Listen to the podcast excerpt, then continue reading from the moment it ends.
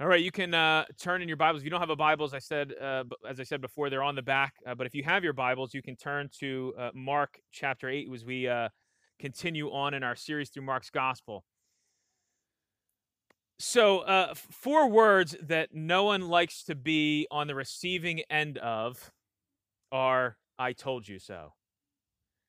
Those words generally come when a, a friend has warned you of something dangerous and you ignore their warning because either you don't see the danger or because you see it, but it doesn't seem as dangerous as your friend is making it out to be.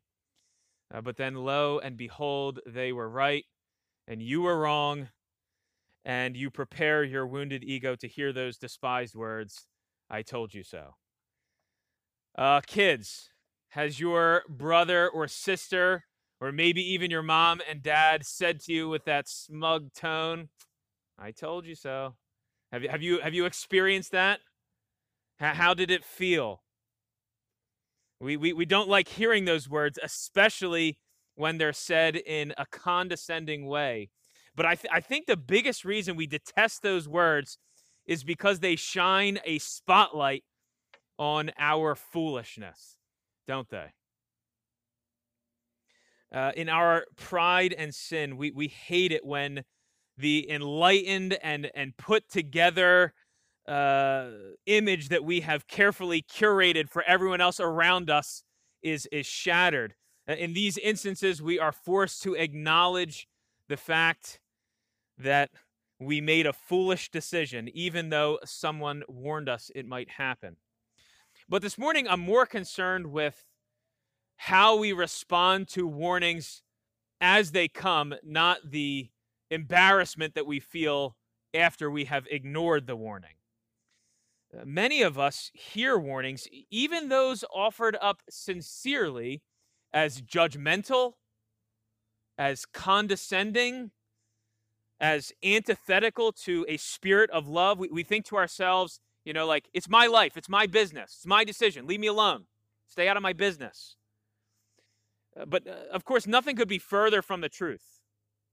In fact, I, I would go as far as to say that in order to actually show love, you have to be ready to, to give warnings. And in order to receive love, you have to be willing to embrace warnings. You have to be able to hear a warning. Consider an, an abstract example and then a more concrete example. Uh, if I were driving on a steep mountain road and I learned that ahead of me was a, a, a collapsed bridge over a cliff. If, if I were to sort of just passively allow the other drivers behind me to continue on, knowing full well that they were going to plummet to their death without warning them, have I acted in love? Of course not, right? Love demands a desperate, flailing warning. Don't keep driving, right? The bridge is out. You're going to drive to your death. Or, or, or, parents, which of you does not lovingly and sincerely warn your children regularly? Right? And it and it's an expression of your care for them. It's it's a it's a cold apathy and a careless heart that refuses to warn your children and is a sign of a true lack of love. And so it is with the Lord. He warns us. We find warnings throughout all the scriptures. Right? In the very first chapters of the Bible, we find God lovingly warning his newly created image bearer not to eat of the tree of the knowledge of good and evil, lest he die. Right? We, we read earlier in Deuteronomy 6.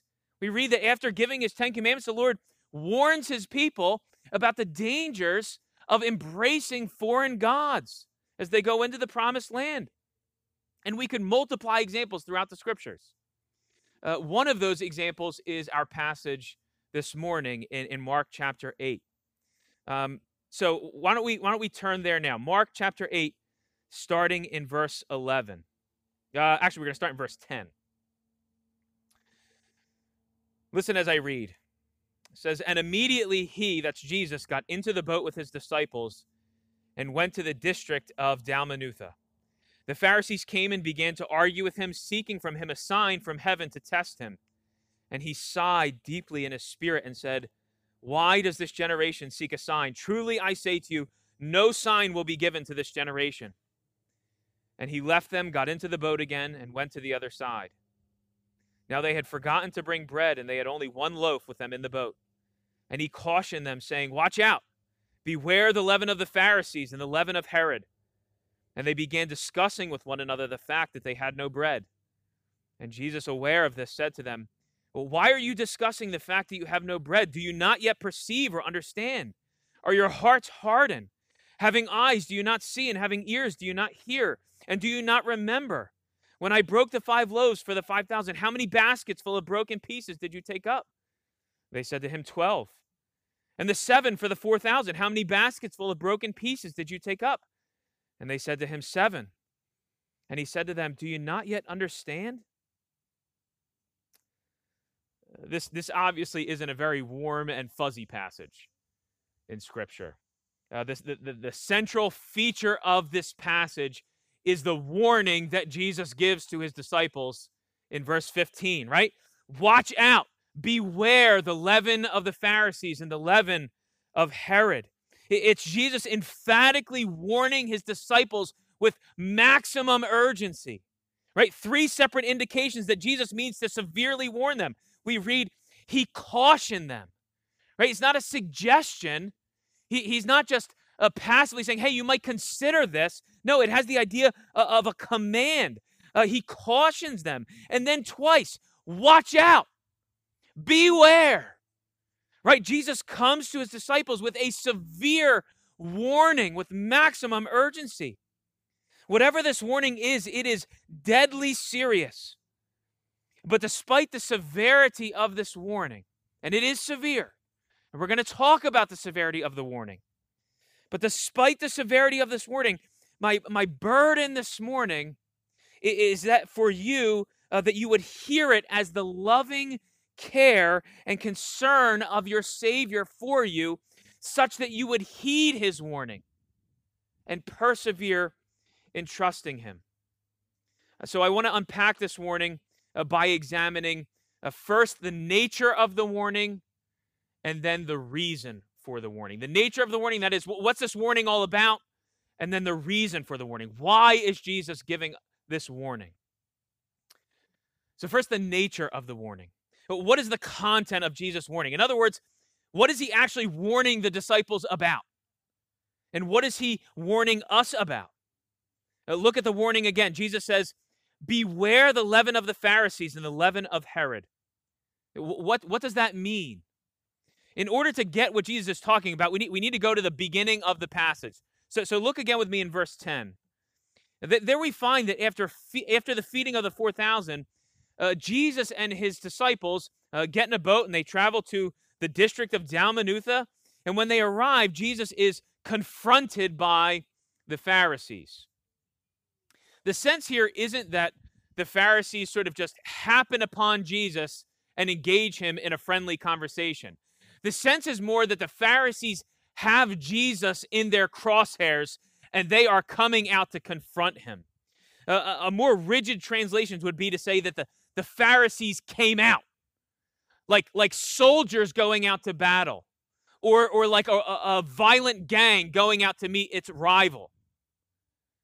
You can see this is the case because the very first thing they do is they begin to argue with Jesus the Pharisees begin demanding that Jesus perform some kind of sign. And of course, you know, right, as, you, as you've been tracking through uh, the gospel in Mark, right, Jesus has performed many miracles that the Pharisees had both seen with their own eyes and had heard stories of. Uh, we could go back to Mark 3, where Jesus uh, calls a man up in a synagogue with a withered hand and purposefully, in full view of the Pharisees, heals him. But these miracles weren't enough for the Pharisees, right? They've, they've come demanding a sign, but not just any sign. They are demanding, you see there, the passage says, a sign from heaven. They want a heavenly sign on par with Moses' signs in the Exodus, right? They want the sun to stand still like it did for Joshua. They want a fire to come down out of heaven like in the story of Elijah. The idea here is that they are demanding Jesus perform some amazing, irrefutable sign that he is who he says he is, namely the Son of God. They, they are calling into question his identity. And, and in effect, they are saying, if, if you're really the Son of God, then prove it. Do a sign.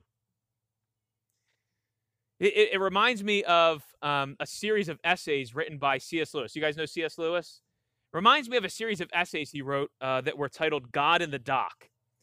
Uh, in one of his essays, he writes this The ancient man approached God, or even the gods, as the accused person approaches his judge.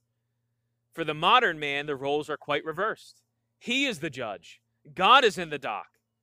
He is quite a kindly judge. If God should have a reasonable defense for being the God who permits war, poverty, and disease, he is ready to listen to it.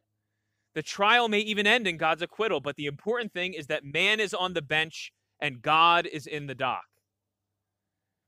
I think that captures well the pride of the Pharisees. His point is that in our approach to God, we, we've got it completely backwards. Like the Pharisees, we, we set ourselves up as the judge over Jesus, and we will be the ones who weigh the evidence and make a determin- uh, determination. In effect, we put Jesus in the dock. That is, the, the dock is, is, is a term, an English term for the place of the accused right? The one who has to, who has to give a defense for himself. But in reality, the exact opposite is true, right? We, we don't stand in judgment over Jesus, he stands in judgment over us. Right? Jesus doesn't owe the Pharisees anything, and he doesn't owe us anything. But but but before you jump in your mind to the conclusion that Jesus is against proofs for his identity, or against a reasoned faith, I, want you to understand that there isn't anything inherently wrong with looking at the miracles and signs of Jesus as verifications that he is exactly who he says he is. Right? Jesus isn't upset because the Pharisees are unwillingly to blindly put their faith in him. Right? Throughout this series, I have said over and over again that uh, Jesus performs these miracles to authenticate the authority of his message and to authenticate his authority as the Son of God. Right? Jesus is upset because they have been given more than enough proof. They have been given evidence upon evidence, but still they will not believe and arrogantly presume to stand over him in judgment. You, you see, he has graciously given these miracles to reveal himself to us as, as the true, bona fide, one and only Son of God, supreme among them, supreme among all his signs, the resurrection from the dead. Look, if you're here weighing the claims of Jesus, if you're here investigating the claims of Jesus, but have not yet bowed the knee in humble faith, I need you to understand it's not because Jesus hasn't supplied to you the right proofs or enough evidence. It's because you have not yet understood all the evidence that he has already provided. Right? Jesus is not asking you to take some blind leap in the darkness. He has provided a proof upon proof. The fault is with your own understanding of the proofs that he has already provided, the decisive proofs. You see, the Pharisees have not come out to humbly investigate the evidence.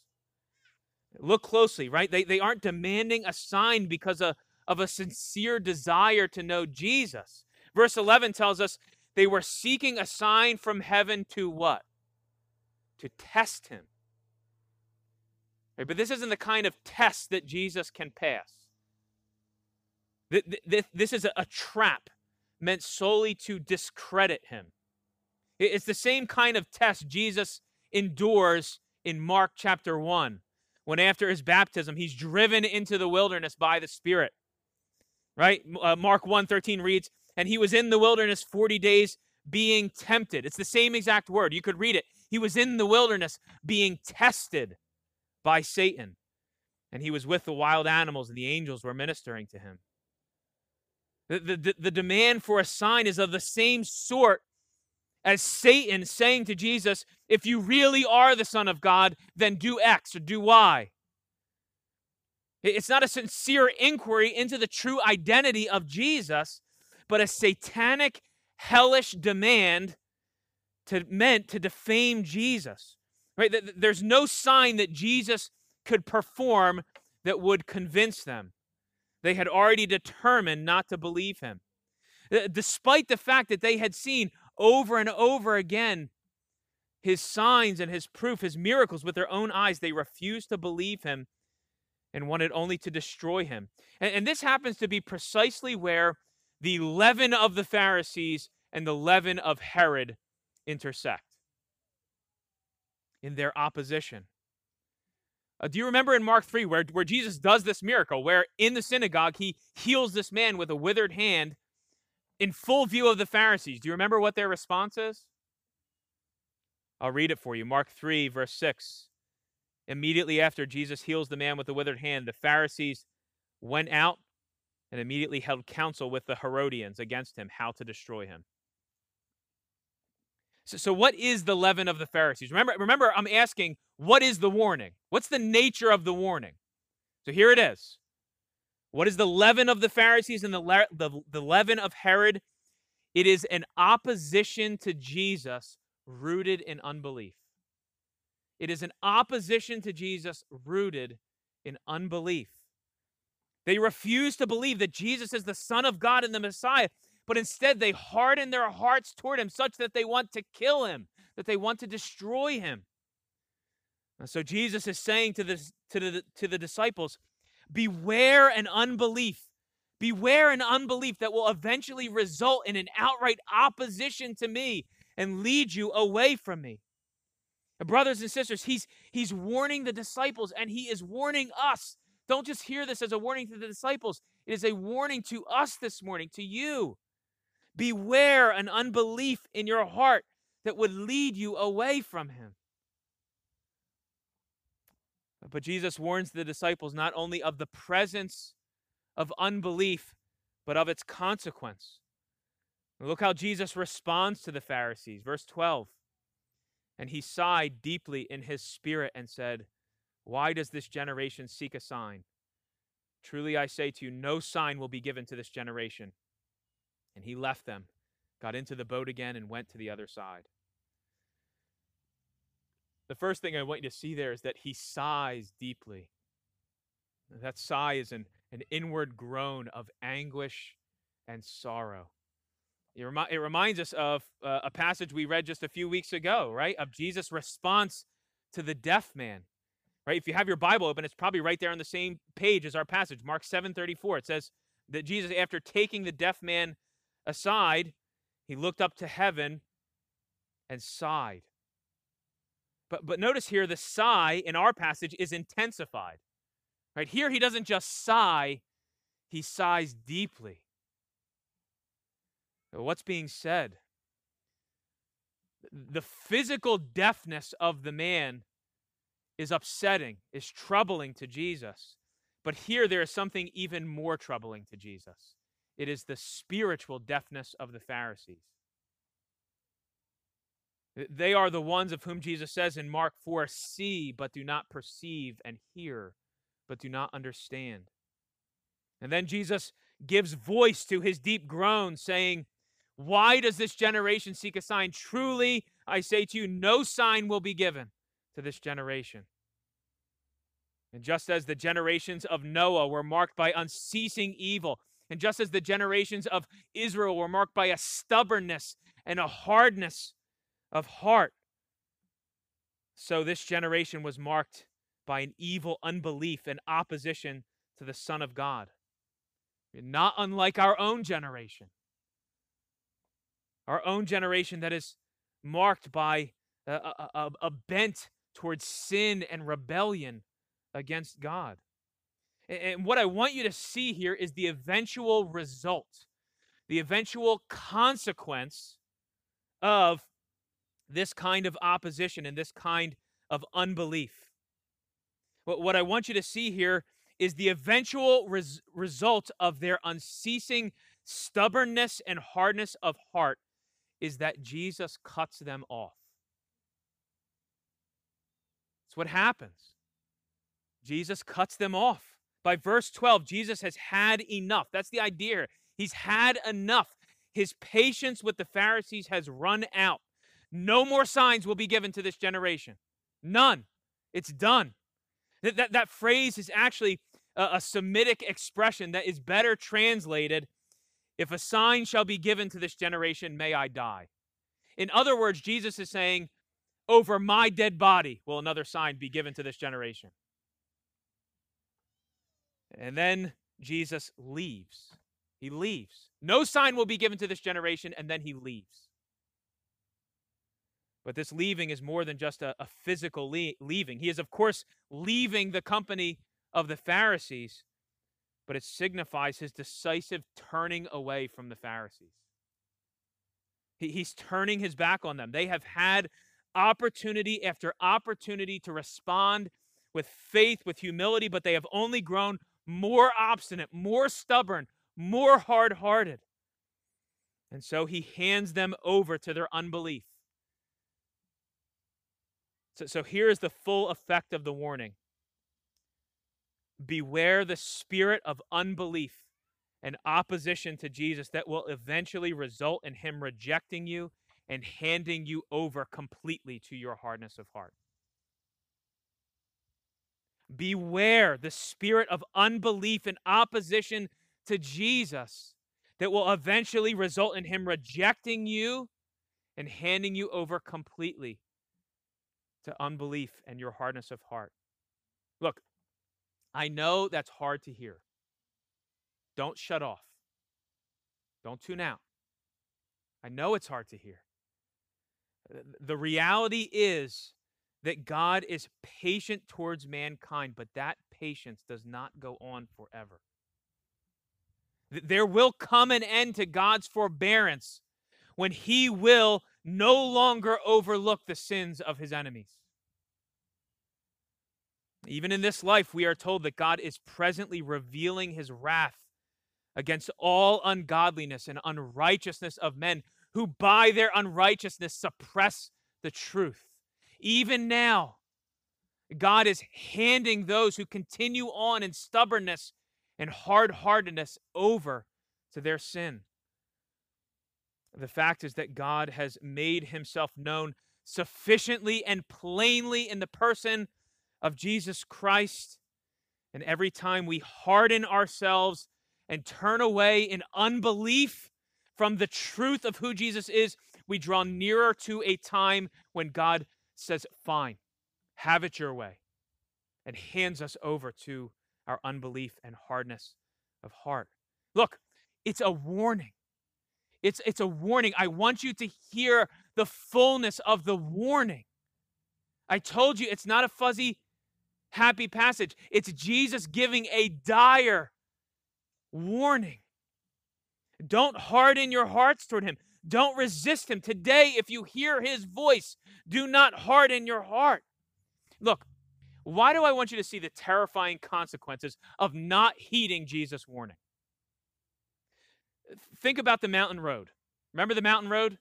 Steep mountain road. I got to give a warning. Someone's got to give a warning. How much more effective do you think the warning would be if after I've pulled the car over, I take the driver over and bring him to the edge of the cliff and show him the way down, show him hundreds of feet so that he can better imagine what would have happened if he didn't heed my warning. How much more effective do you think the warning becomes? It would be very effective. Brothers and sisters, I, I know it's hard to look at, but but see what happens if you don't heed Jesus' warning this morning. See what happens if you allow unbelief to fester and grow in your heart. It will not stop, it will spread, it will evolve into full fledged opposition to Jesus. And eventually the Lord will hand you over to your hardness of heart.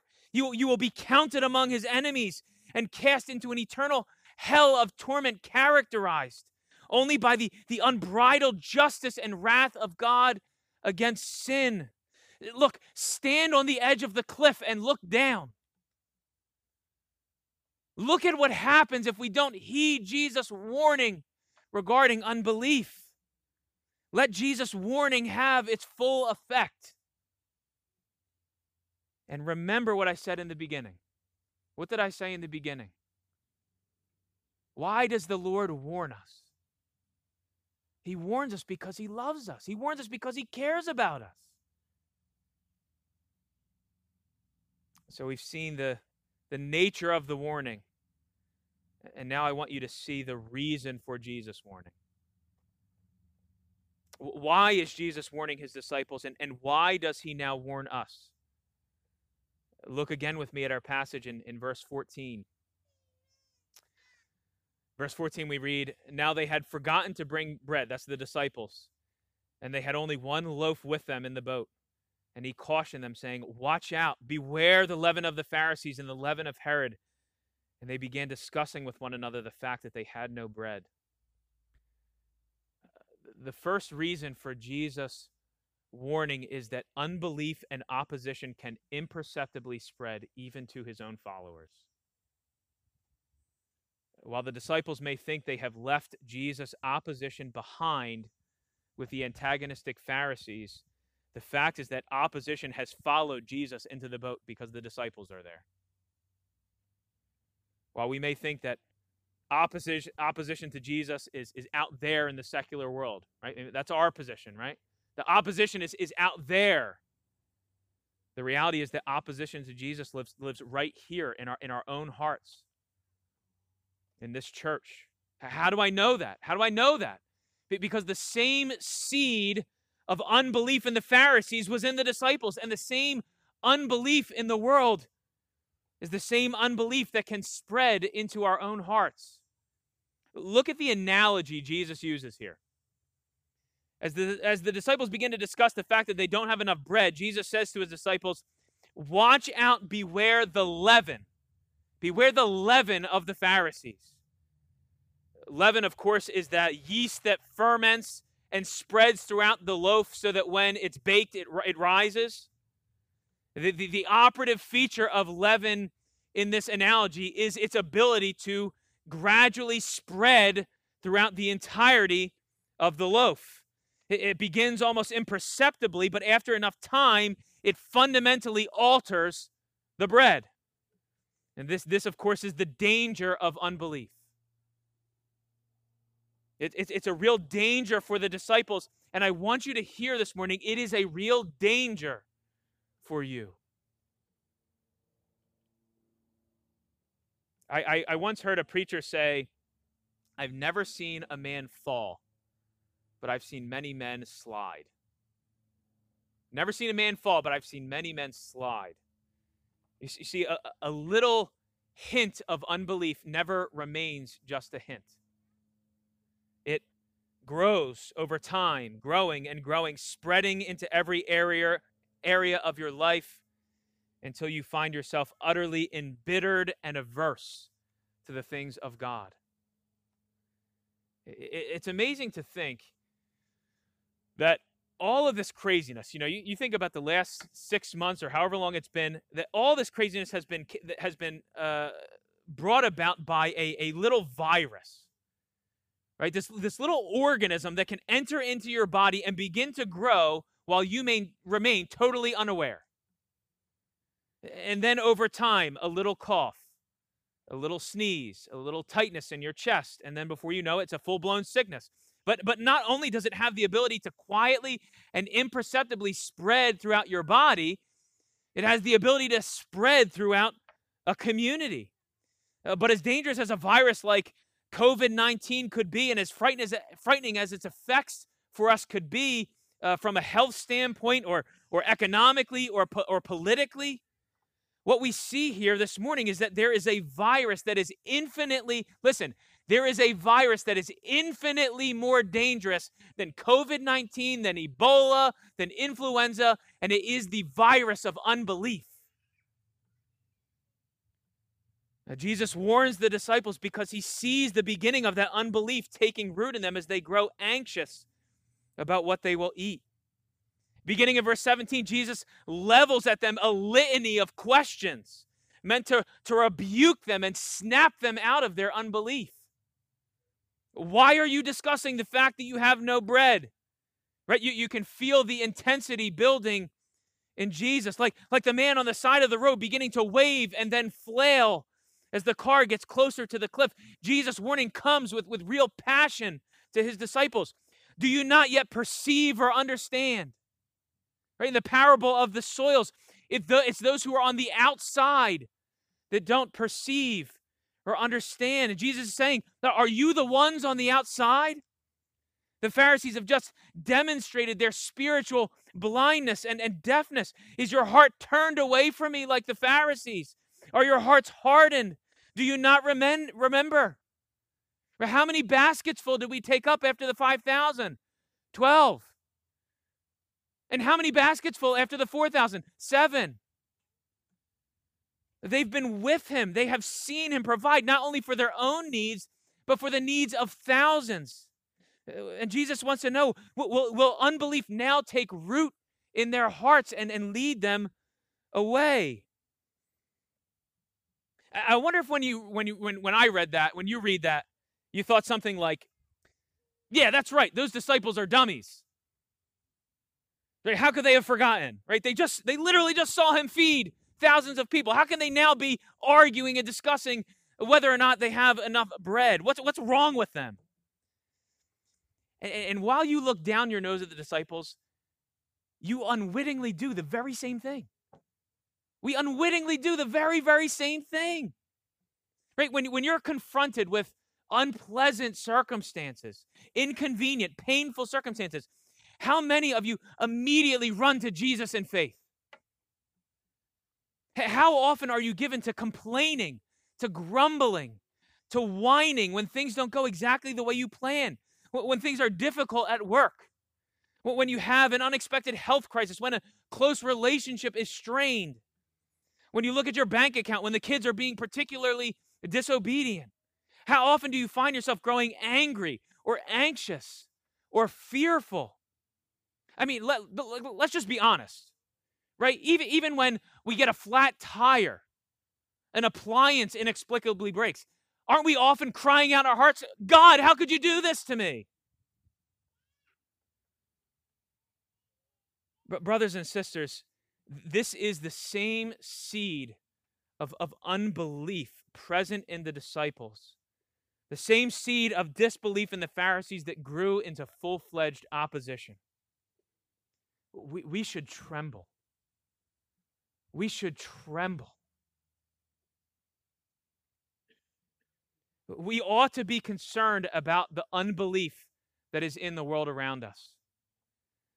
But before we are concerned with those around us, we need to recognize the threat of unbelief in our own hearts.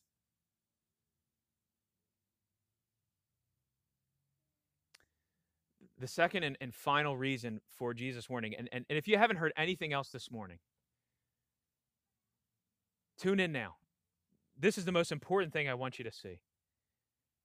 The final reason is that warnings are one of the means that Jesus uses to powerfully keep and preserve his people so that they stand firm in the faith.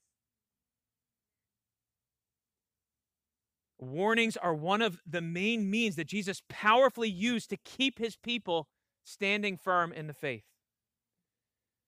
We have a tendency to make one of two errors when we come across a warning in Scripture. The first is that we we read the warning and that we fear, even though we have trusted in Christ, even though we we have uh, committed ourselves to Christ, even though we have been adopted into His family, even though we are are are uh, repenting and believing today, even though that's the case, we fear that maybe Jesus will turn on us after all, that maybe He will forsake us in the end.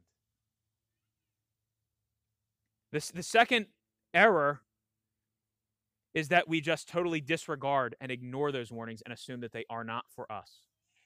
Both are wrong. Both are wrong. Jesus promises to all his sheep eternal life such that they will never perish and no one can snatch them out of his hand. For those who have been joined to Christ by faith, they are eternally secure in him. And and in God's wisdom, his warnings are one of the means that he powerfully uses to keep us and preserve us to the end. Do you see why it's so important to hear the warnings of Jesus? I, I, hope that you have gained a healthy fear of the eternally dangerous consequences of disbelief. But I want you to take comfort this morning in the reality that Jesus, listen, Jesus' warnings are effective. I want you to take comfort this morning in knowing that Jesus' warnings are effective. Jesus' warnings are like a sign on the mountain road that always effectively steer his people away from the cliff. And for all those who have been saved by Christ, reconciled to the Father, adopted as sons and daughters of God, Jesus' warnings always produce in them their intended effect namely, perseverance and faith. Now, where do I see that in this passage? Well, we're going to talk about this more next week, but I, am going to have to sort of briefly jump ahead to next week's passage for just a second. Uh, in, in just another six verses, Jesus is going to have another conversation with his disciples. Yeah, the conversation now has been this litany of rebuke, litany of questions that are meant to warn the disciples. And the very next conversation marks the turning point in Mark's gospel. And Jesus asked the disciples, Who do you say that I am? And their collective response, registered by Peter, is, You are the Christ. Jesus' warnings are effective. Jesus' warnings accomplish what he intends for them in the lives of his people. As we stare down the threat of, of unbelief in our own hearts, our confidence is not in our ability to muster up faith in ourselves. Our confidence is in the one who promises to keep and preserve us. Our confidence is, is in the one who said in John 6, For I have come down from heaven not to do my own will, but the will of him who sent me. And this is the will of him who sent me, that I should lose nothing of all that he has given me, but raise it up on the last day. For this is the will of my Father, that everyone who looks on the Son and believes in him should have eternal life, and I will raise him up on the last day. Our confidence is not in ourselves, but in Christ. As we find unbelief in our own hearts, we don't look inward to try and pull ourselves up by our bootstraps, but we look to Christ, the one who is able to sustain us and preserve us and strengthen us in our faith. We have all hardened our hearts towards God, and we have all made ourselves enemies of, of Jesus. But Jesus Christ, the Son of God, has done all that is necessary in his life and death and resurrection to provide a perfect salvation, forgiveness of sins, reconciliation with God. Right on the cross, he paid the full, the full penalty for our sins, for our rebellion, for our stubbornness, for our hardness of heart, for our opposition. And he rose from the dead for our justification, having given, given us his own perfect righteousness. And now, for all who have been united to Christ by faith, there, there is no longer any fear of condemnation, no fear that Jesus will forsake us. Jesus will never turn his back on us or, or reject us or leave us to our unbelief. He, he still warns us, brothers and sisters. He warns us with dire and severe warnings, but those warnings are evidences of a loving and powerful Savior who has pledged himself to his people that he will lose nothing of all that the Father has given to him. Like a father who warns his children to keep them from danger, so our Heavenly fa- Father warns us and keeps us so that we might remain dependent on Him and safe in Him. The passage this morning ends with a question Do you not yet understand? After Jesus' rapid fire rebuke against the disciples, this question is best read as, as a softer appeal. Do, do you understand now? Do you understand now? It's a question we would all do well to ask ourselves. Do, do, do you understand who Jesus is? If, if you're here this morning and you do understand and you are trusting Christ, take Jesus' warning seriously. Be on guard against any hint of unbelief in your own heart, knowing the havoc that it can wreak. But by the same token, be comforted in knowing that Jesus warns you as an expression of his love. And it's precisely through his warnings that he will keep you and preserve you until that day when he makes all things new. If, if you're asking yourself uh, that question this morning, who is Jesus? And you're saying, I, I don't understand, but I want to. The good news is that Jesus is the source of all understanding. He, he delights to make himself known to those who seek after him. So, so ask him to help you understand. I, I think of 1 John 5. 20 and we, we know that the son of god has come and has given us understanding so that we so that we may know him who is true and we are in him who is true in his son jesus christ he is the true god and eternal life he's the one who gives understanding that we might come to know him truly if you're here and, you want to understand more about who he is, I would be happy. I would love to talk to you after the service. Brothers and sisters, watch out. Beware the leaven of the Pharisees and the leaven of Herod. Pray to the Lord. I believe. Help me in my unbelief. There is nothing more dangerous in this world or the world to come than an unbelief and rebellion towards God. But be comforted to know that, that all who have put their faith in Christ have been eternally secured in Him, and He will not fail to keep you and preserve you to the end.